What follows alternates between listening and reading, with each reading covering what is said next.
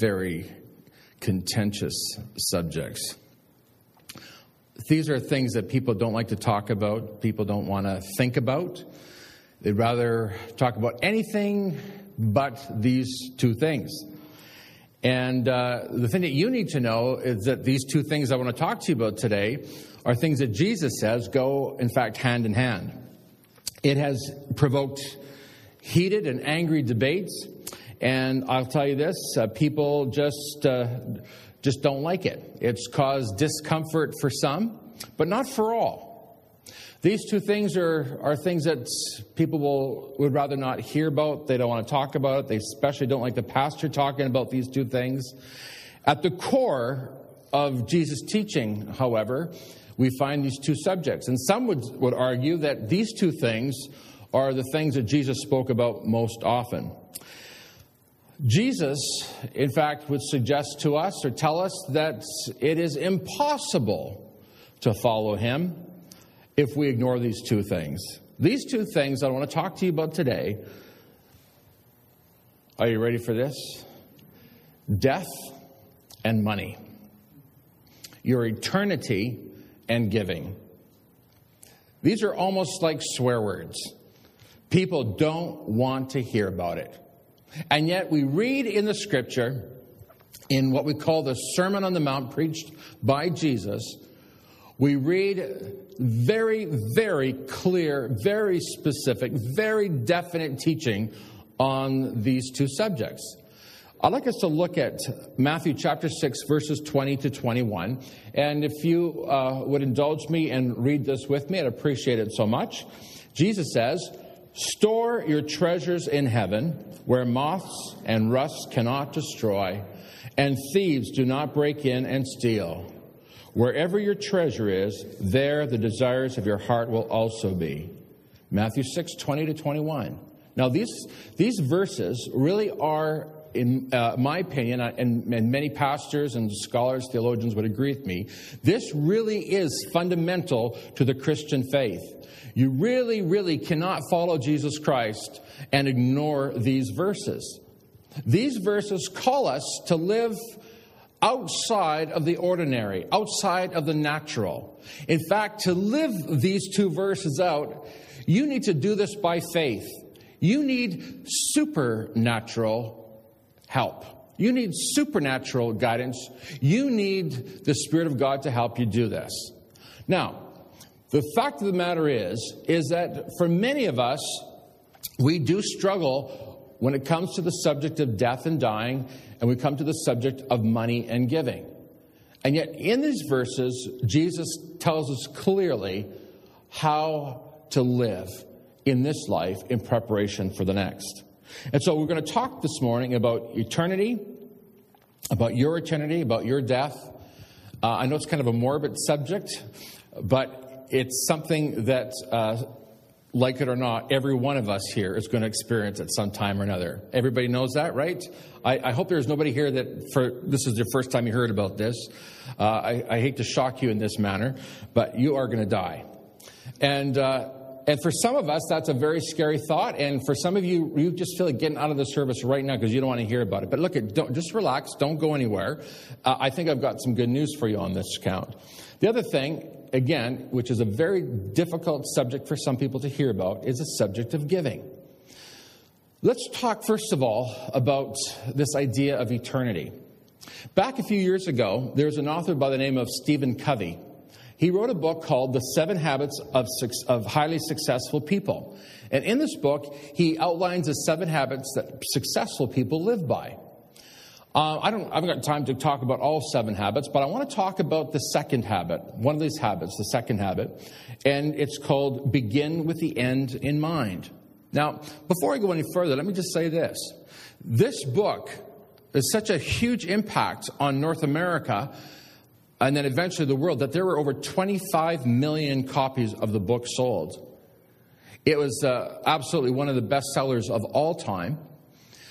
Uh, there were some 15 million audio books purchased, so those of you who don't read could actually sit and listen to the whole book. The, the book was actually translated into some 38 languages. Well, you're going to see why in just a moment. In fact, Bill Clinton, who, when, when, he was president, he was so struck by this book that he invited Stephen Covey to come to Camp David so that the two of them could have a retreat together and that he could advise President Clinton on how best to incorporate those seven habits into his administration. Well, we're not going to talk about how effective that was or not. Uh, but let me just say this. The basic premise or the basic idea is when you live your life, what you need to do is you need to think about what the end of your life will look like and then go back from there. In other words, think of how you want your life to look when, your when your time is done.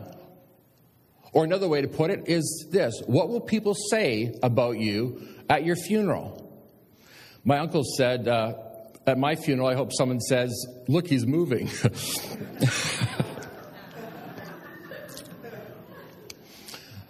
And if, if they can't say that, what would be the other thing that they'll say? Will they talk about how much they're going to miss you and what a huge impact you made on their life? What will people say about you? Are they going to miss you and uh, is it going to matter? Does your, does your life really matter? Is it really making a difference in the lives of the people around you?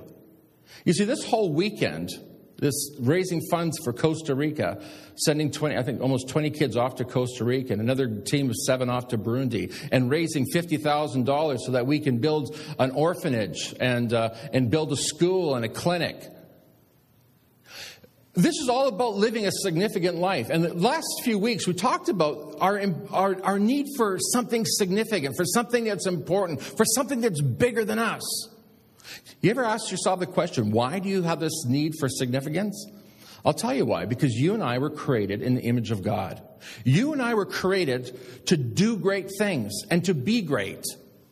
For some of us, we think, well, you know, being a hero and doing great things is just for the select few. But I got news for you. Everybody who is a follower of Jesus Christ, everyone who's put his faith or her faith in Jesus Christ, is called to be a hero.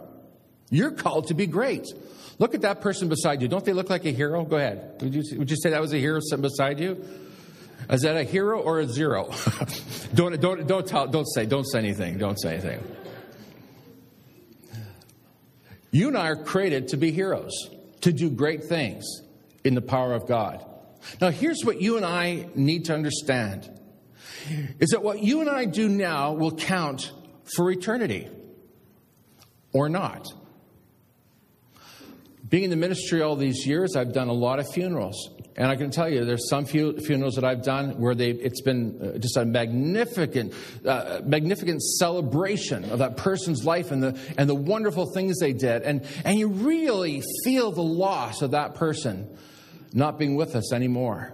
And you know that their lives have really counted, that they've done great and significant things.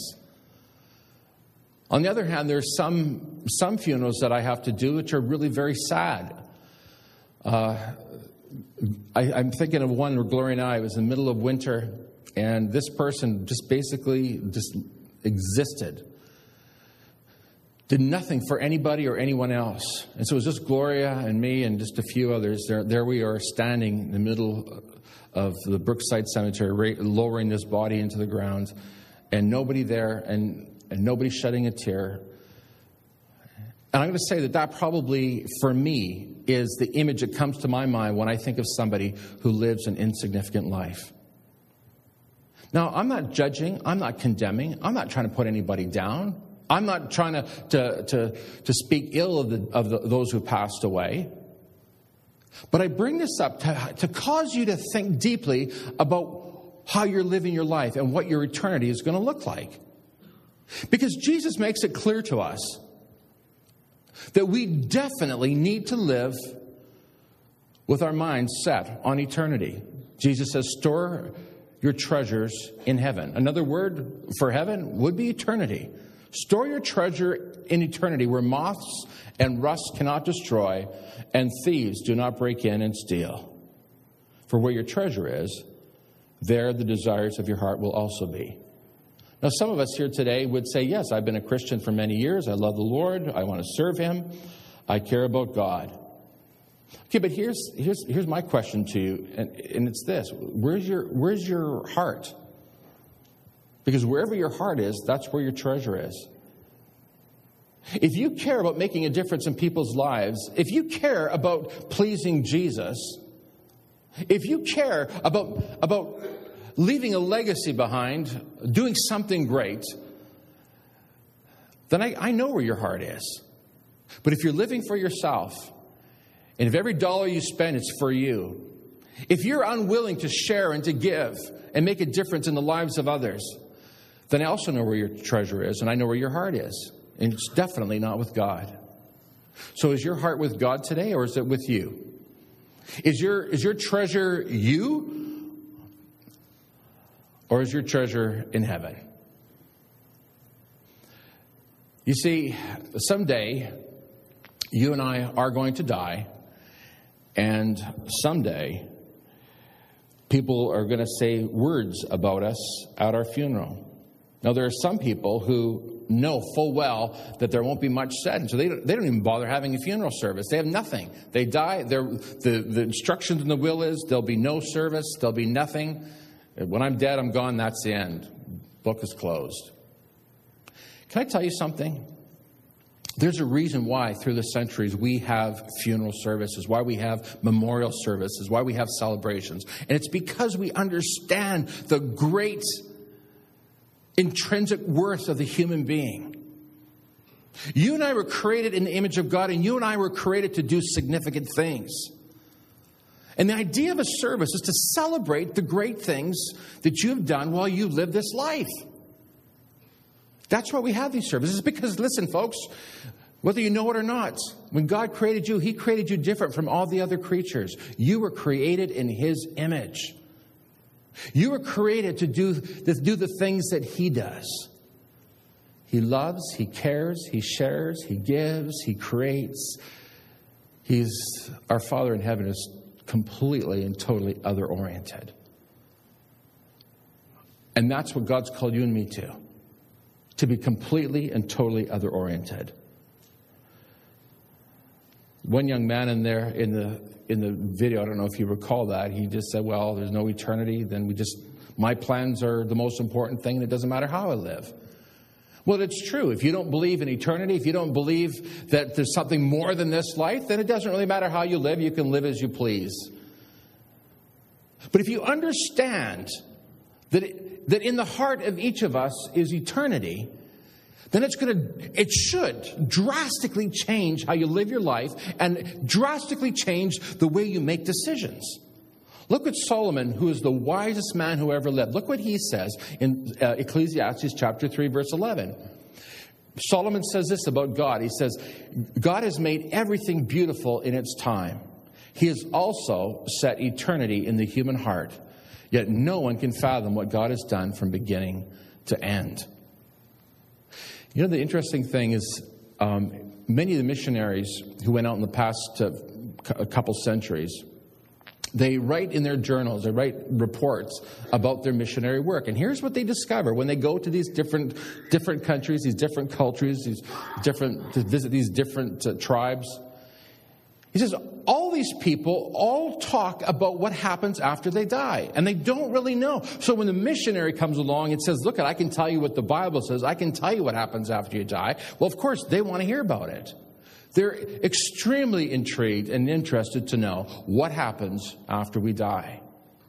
In fact, if you study, do a, a, a study of anthropology, the study of human, humankind, and go back into history, you'll find a time and time and again in every culture that people know there's got to be more. When I was a young boy, I remember my grandfather talking about how short life is. Grandpa lived till he was 96. I thought, man, that's a long, long life. But here in his, in his 70s and 80s, he's talking about how short life is, and it just goes like that. When you're, when you're a kid, you don't know that. You don't realize that. Once you get to be a little older, you get to be my age, you're 30 plus, you begin to say, wow, Grandpa was right. Time just flies. And you quickly realize that, in fact, there's got to be more. There's got to be more. We sense it. As Solomon says, it's in the human heart. We know there's more to this life than just this.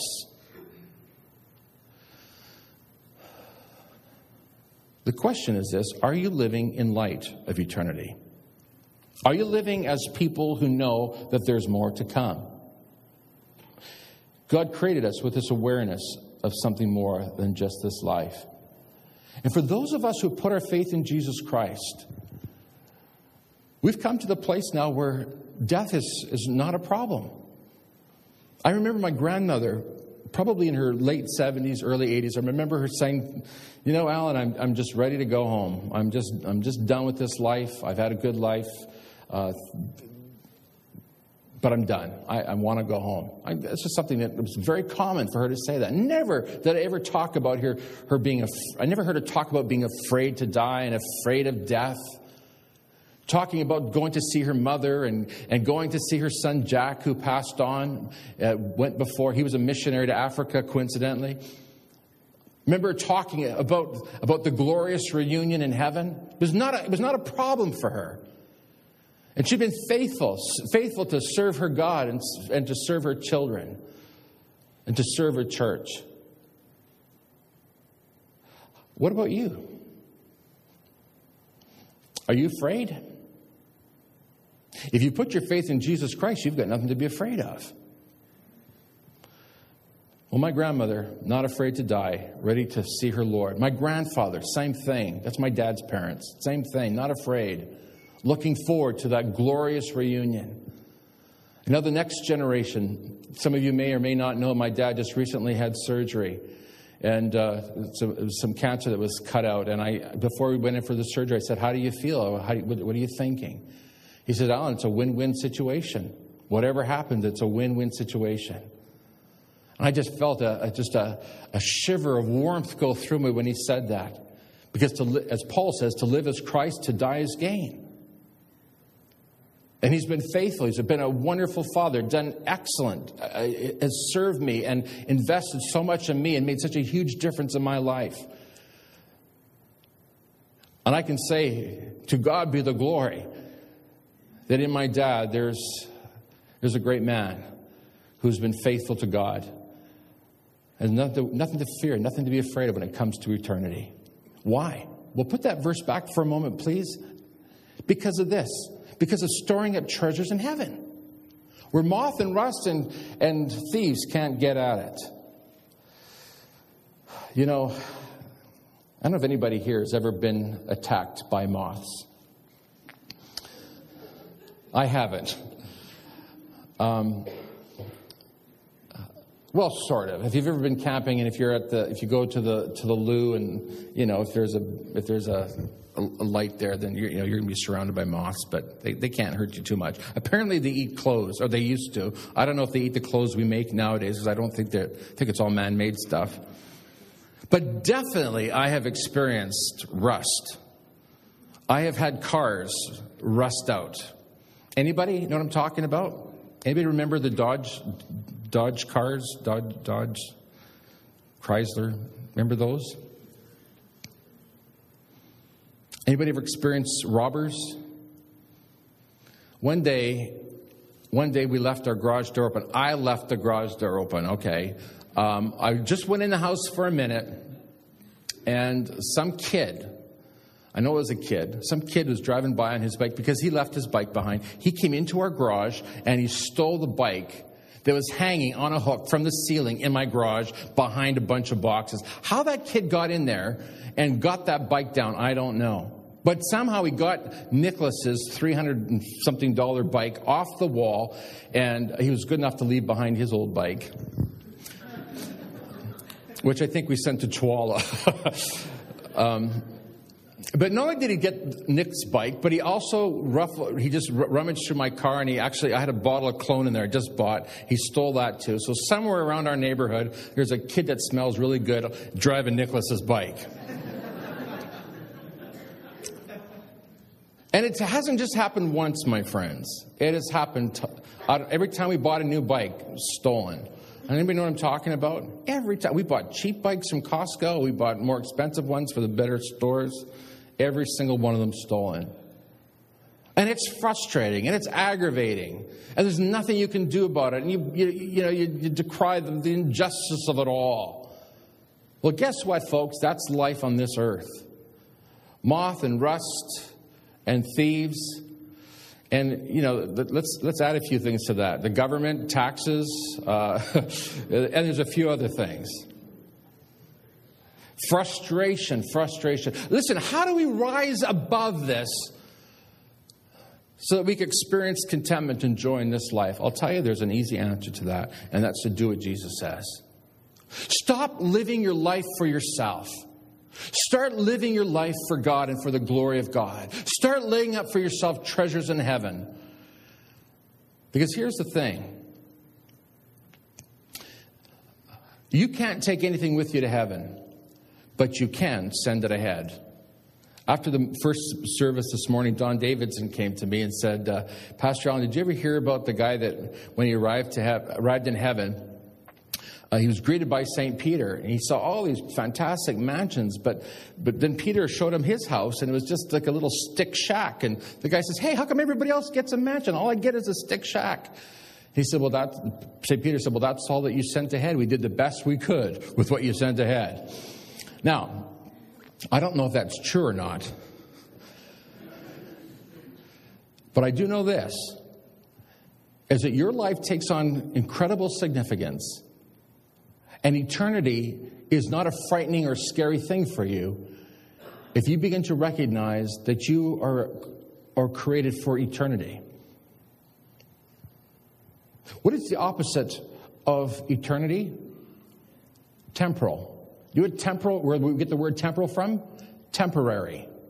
I can tell you right now, you and I who've been created in the image of God, we are not created as temporary beings. We are created as eternal beings. And God's great desire is that you and I would dwell with Him forever and forever. My question to you today is this Are you on board with what God wants to do? Are you on board with doing what God wants you to do? Well, here's the thing. Here's how you're going to enjoy your eternity. Here's how you're not going to be afraid of your eternity. Here's how, how you're not going to be afraid of your death. It's by making sure that you're living your life to matter now. Live your life so that it counts now. If, God forbid, something should happen to you, you should die today and your funeral was in a week, what, what would people say about you? There's a wonderful verse in Psalm, Psalm 116, where it says, uh, Precious, costly in the sight of the Lord is the death of his saints. I want to tell you something today. God has called you to make a difference in this broken and hurting world. And some people say, How do I even know that there's a God? I'll tell you how you know there's a God. It's because God raises up his own people who will become his hands and his feet and go and bring his love to broken and hurting people. We're going into Burundi. Thank God for that. Thank God for the vision that God put in, in Dennis's heart. We're going into Burundi to make a difference to these kids who wonder, is there a God? And suddenly there's these people from Canada who show up with medicine and food and schooling and education and, and nets to protect them against malaria. And they discover that, yes, there is a God who is very practical and who's got a whole army of people who are ready to show up for duty. If you should die, what will people say about you? Will the orphans in Africa miss you? Will your own children miss you? Will your workmates or your neighbors miss you? Will, will it really matter? Jesus says, Store your treasures in heaven where moth and rust and thieves can't get at it. We had a big, long meeting on Saturday, just before the banquet. We're discussing this new property that we want to get and discussing what's the next steps. And I said to Sergio, man, I just hope that nothing happens to you. If you drop dead, we're in big trouble. And then I said the same thing to Dennis. I said, Dennis, I think gonna, we're going to take out a, uh, an insurance policy on you in case something happens to you, because what will happen if you're, if you're sim- suddenly out of commission? God forbid. Well, let me throw that question at you. What happens if you're out of commission? Will you leave a big hole? Will you leave a vacuum? Will there be, will you be missed?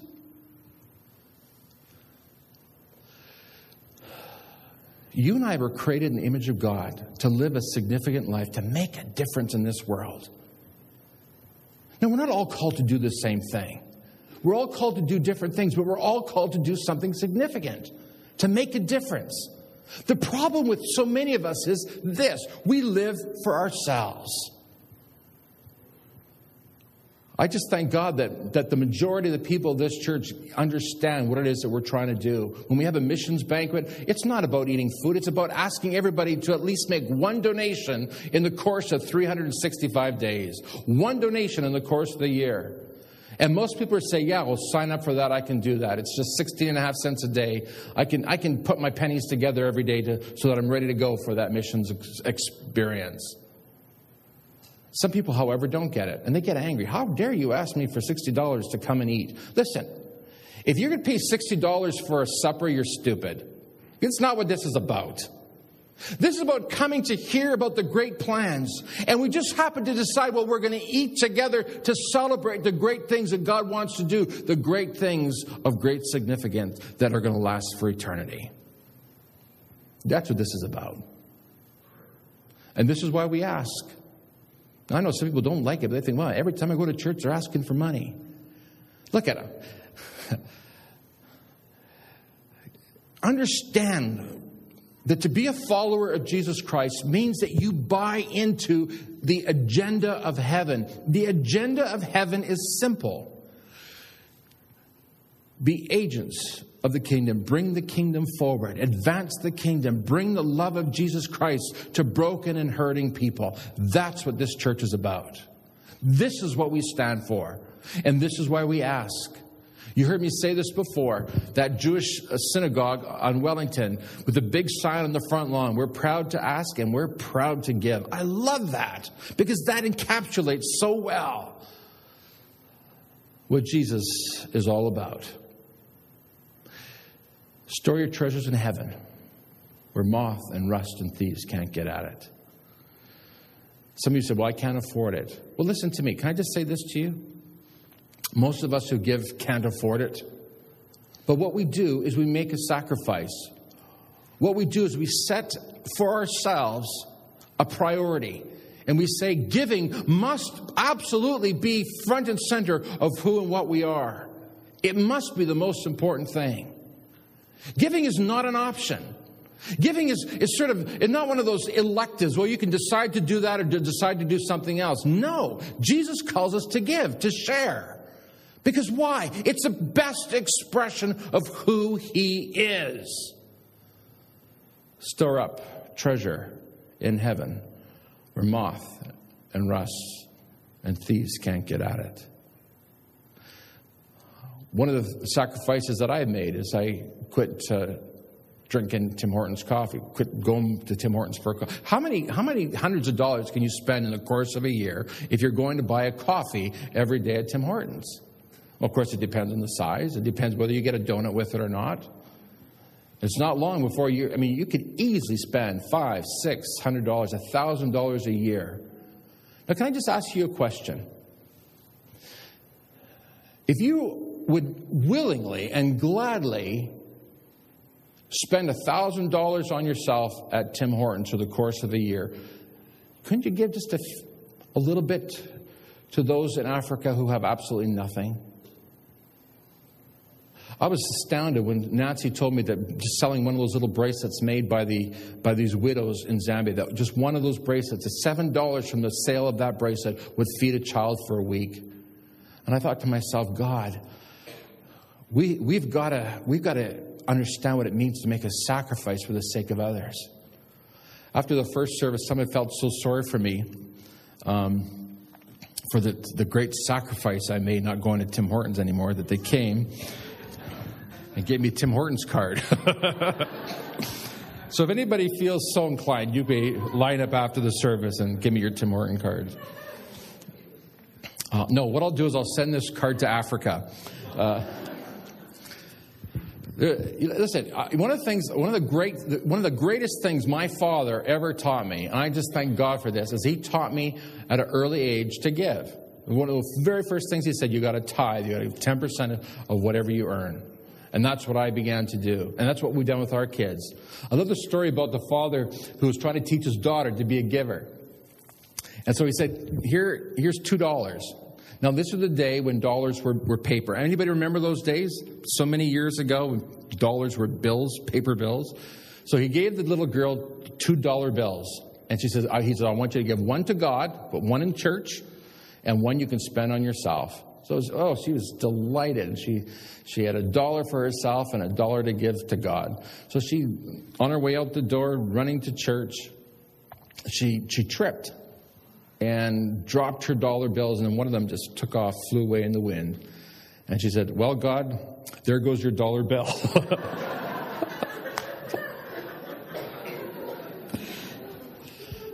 you know, some of us have got that mentality, don't we? It's me first.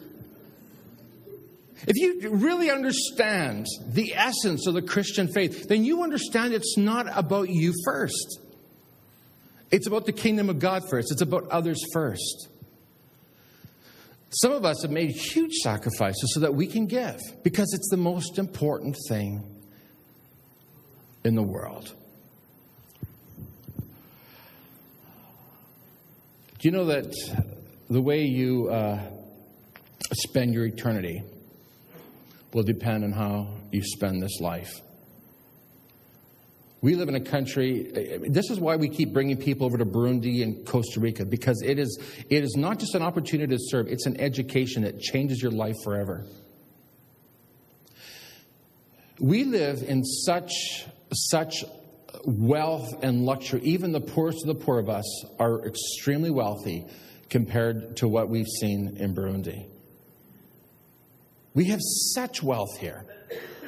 And, and here's what you need to understand uh, again, one of the core teachings of the church to whom much is given, much is required. So, do you think that you were born here in Canada and it's like, oh, thank God, what a lucky stroke this was? I was born in Canada into, into a wealthy land. No. You can give God thanks for the blessing here, but understand this to whom much is given, much is required. Some of you have immigrated from, from very poor countries and you've come to this land of plenty. To whom much is given, much is required. You don't have the right to do with your finances, your resources, with any way you want. God's called you to make a difference in this world. You're here in this country because God has got a special work for you to do, and that's very simply this to share out of your abundance with those who have nothing. That's why this church gets on board with people like Sergio Bersaglio and with Dennis Weed and Costa Rica and Zambia. That's where we do it. Not just because it's fun to go on a trip. I can tell you, I do not want to go to Africa. I don't want to, I certainly don't want to go to Manila after breaking my legs. Why do, we go, why, why do I go? Because it's a calling, and God's called me to store up my treasure in heaven. Is your life significant? Are you doing anything significant with your life? Is your life really matter?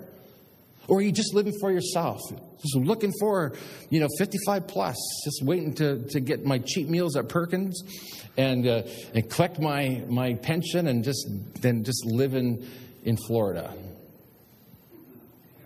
How many people I've heard say, you know, when, I, when, I, when I'm not so busy and I retire a little bit, that's when I'll really get involved and really give and share. And, but then by the time you get to that age, you got arthritis, you're too tired, you can't do anything. Well, and then what, what do we hear? We'll let the younger generation do it, right? Listen to me. The time to start giving, the time to start sharing is now, here, now. And I can say for myself, this is a way of life for me. It's a lifestyle for me. And I thank God for the people in my life that help me with that. I had no idea today that Mrs. Zilke was going to be here. But she was my Sunday school superintendent when I was just a small boy in the old Calvary Temple in the basement. That gives you a bit of a clue about how old I am and how old she is. that was mean, wasn't it? Um, but in the, listen to this. I rem- remember it like it was yesterday. I can still see it. Uh, she was she was talking about these children that need to be sponsored. And uh, I think, I, I, don't remember all the details, but I do remember this is that the idea is that the, the, this kids needed to be sponsored. And I don't even know if, if you even remember this, but I went to her after and I said, I want to sponsor that kid. And I, I was just a kid myself, I probably about 10 or 11 years old. And she said, Well, I was, I was thinking more of a Sunday school class, a whole class, and the teacher sponsoring this child. But I said, I'd like to sponsor that child. And, and she looked at me like, How's that going to happen? But I had a paper route. And I, had a, I could make enough to pay for that child. And I just thank God that Mrs. Zilke understood that this was a, this was a golden moment for Alan Duncalf to learn a lesson that would last with him forever. And she let me sponsor that child. Now, I think at the end, my parents ended up helping me with most of it. But listen to this my life was transformed because now I understood that life is not about Alan Duncalf but about the poor, the needy, the broken, and that I had the opportunity and the privilege and the honor to make a difference in somebody else's life. I can tell you there's nothing more significant, nothing more powerful in the life of a 10 year old than the opportunity to give and to share. In fact, I think sometimes it's easier for kids than it is for adults. I love it. Love Nicholas when he was little.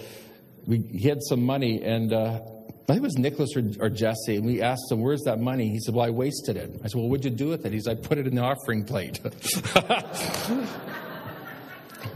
well, you know what? That's, that's, that really is actually a really good way of putting it. Because what is it? What are we talking about? We're talking about sacrifice.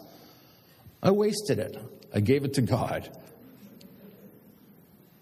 I thank God that my kids have learned the importance of giving, of sharing. Last night, when everybody was cleaning up, Gloria and I had to go home and get ready for another event that's happening tonight. But my kids stayed behind, all three of them, and they were among the last ones out. To clean up, do whatever needed to be done. And I'd say, God, thank you that my kids have learned to do significant things when they're still in their teens and young adulthood. Can I ask you the question today? Is your life making a difference? Are you living a significant life? Will you be missed when you're gone? Because here's what you need to know is that everybody here has got the capacity to be a hero in Jesus' name. Are you a hero? Or are you a zero?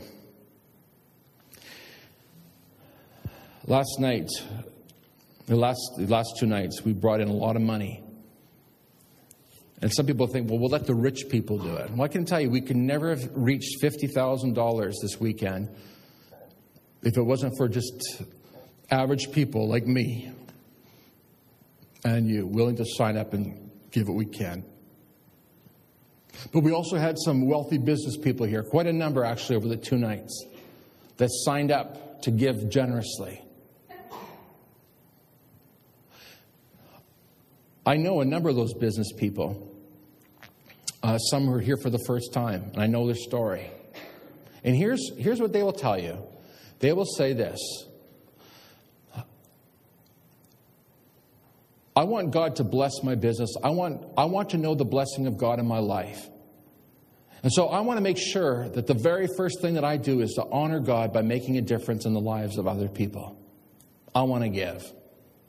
And my question uh, was this so, do you give after you get, or do you give and then what? How does it work for you in your business? And uh, this one person said, I, I set a goal and I asked God, God, what do you want me to give? And then I say, God, give me the grace, give me the strength, give me the wisdom, give me what I need to help me do the best that I can in my business so that I can reach this goal. And I thought of, my, I thought of, a, a, of a, really interesting analogy of the man who bought a wood burning stove. And basically, he was sitting in front of that wood burning stove and really cursing it because it wasn't giving him any heat. And his wife said, What's the matter with you? You crazy? He says, I, I, I bought this stove to keep me warm. And the wife said, You can't get heat out of that stove unless you put some wood in it. He said, I'm not putting wood into that stove until it starts giving me some heat. Some of us have the same approach to God. I'm not giving anything to God until He gives to me first. Folks, it's not how it works. The life that God's calling us to is a life of faith, whereby you and I take that step of faith, we put the wood in that stove, and then let, and then, and then let the stove do its thing. And I can tell you this, and I, this is a money back guarantee for everybody here today. I'll give you your money back if it's not true. Is when you sign up to do what God calls you to do, when you take, take that step of faith, when you chop that wood and put it into the stove, I guarantee you that once you start the fire and once you let that wood start to burn, you will be warm and you will be well taken care of. And that's the way it is with God. You sign up to give and to share and to do significant things that last for eternity. And watch how God will take care of you. And every one of the business people that I, that I talked to yesterday the same story for every one of them.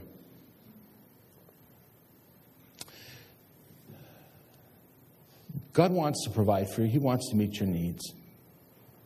But what you got to do is understand this is that you don't just give to get. You give because it's the essence of who God is. And as Jesus said, it's more blessed to give than to receive. You give because you know that this is the way to true happiness and significance. Are you willing to do that? Then you're going to have a great life. If, you're, if you refuse to give, if you refuse to share, then, my friends, I'm sorry. But you just won't be missed. And that is the sad reality.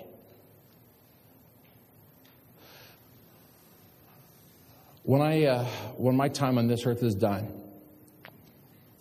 my prayer, my, my, my, my prayer is that I will be missed. My prayer is that my life will have made a difference and that it will count for eternity. Because here's what I know someday I'm going to stand before Jesus and he's going to ask me to give an account. What did I do with what he entrusted to me?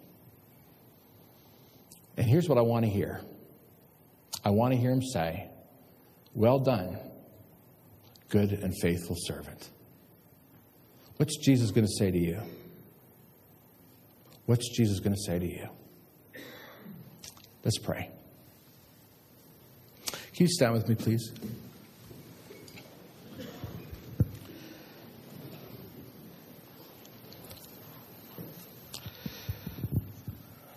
Lord, your word says that he who gives to the poor lends to God. You, God, will never owe anything to any man or woman. Anyone who is faithful in sharing and giving out of their abundance, God, you will bless them richly for that. That's a promise in your word. You will meet their need. But God, you've called us to give so that our lives would have significance, so that our lives would count for eternity. And some of us have really struggled with that today. And it's been a, it's been a, a long time struggle and we're, we're afraid to take that step of faith. But the, the fact of the matter is, is that according to your word, it is impossible to please you without faith. And so, God, today I pray that you would help each one here step out in faith and do that difficult thing to give, to store up treasures in heaven where moth and rust and robbers can't get at it. Thank you, Father for the teaching from your word that tells us how to truly be happy in this life. And so, God, we thank you right now that you've given us the potential to be true heroes. We can make people's lives better just by sharing, by giving. And we pray that in Jesus' name. And everyone said it with me? Amen. Tell that person beside you, you're a hero. Don't call them a zero.